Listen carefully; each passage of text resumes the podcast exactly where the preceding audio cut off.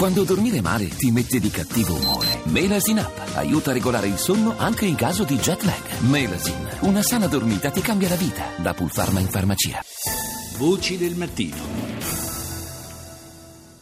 Saluto il professor Riccardo Gallo, docente di economia industriale all'Università La Sapienza di Roma. Buongiorno, professore. Buongiorno.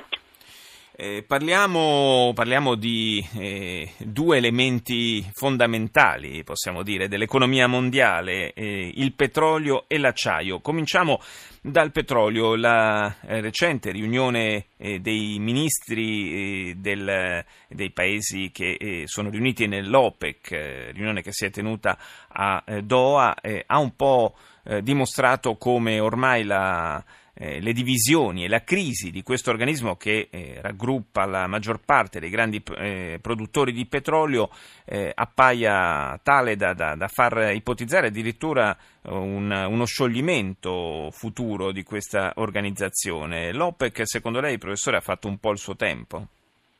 Ma l'OPEC eh, è diversa da come la consideriamo noi paesi occidentali, perché l'OPEC è un'organizzazione dei paesi esportatori di petrolio con una funzione di distribuzione interna ai paesi delle quote di produzione. Invece noi la consideriamo come una specie di cartello che regola il mercato mondiale. La differenza è che ehm, oggi l'OPEC che funziona meno consente una maggiore concorrenza interna tra i paesi produttori eh, poco impatta sul mondo complessivo, sul mondo globale. A rimetterci è più il Venezuela che non i paesi consumatori di petrolio. È un po' strano perché in passato noi consideravamo l'OPEC come un cartello, oggi l'accusiamo di avere una concorrenza interna sostanzialmente. Comunque a riunione eh, dei paesi arabi non è stata del tutto negativa, in quanto c'è un accordo in corso con la Russia che è molto importante, che serve a far entrare l'Iran e che comunque stabilizzerà il quadro complessivo. Ma quindi ci dobbiamo attendere un eh, rialzo dei prezzi del greggio e quindi dei, dei carburanti e quindi anche di, di tutto l'indotto o, oppure questi prezzi eh, bassi dureranno ancora per un po' di tempo? È verosimile che i prezzi non scendano ulteriormente, che si stabilizzino è probabile che non scendano ulteriormente sotto la quota di 40 dollari e che eh, certo non raggiungeranno i 100, ma comunque eh, è probabile che eh, siano tra 40 e 50 dollari. Un altro fronte eh, davvero aperto, possiamo dire, è quello dell'acciaio, elemento fondamentale eh, dell'industria pesante, eh, considerata l'industria ehm, metallurgica ovunque, un'industria strategica per eh, i vari paesi.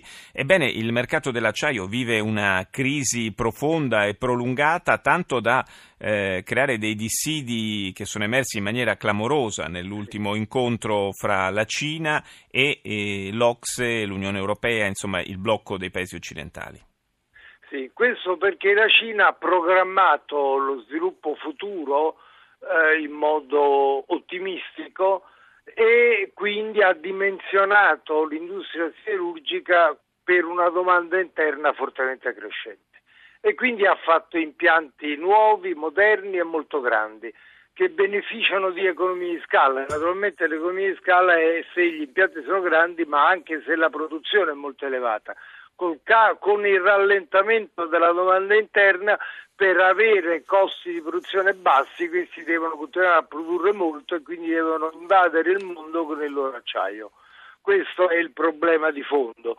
Allora che succede? Che i paesi occidentali ancora una volta protestano e ehm, eh, fanno due cose, eh, o temono un dumping, dumping significa un'invasione di prodotto a prezzo sotto costo sì. per conquistare quote di mercato e questo la, comunità, la Commissione europea non lo consentirebbe, ma chiedono anche i, paesi, i produttori dell'Occidente chiedono anche protezionismo, barriere, eh, eccetera, eccetera. E questo la politica europea non lo consente di nuovo.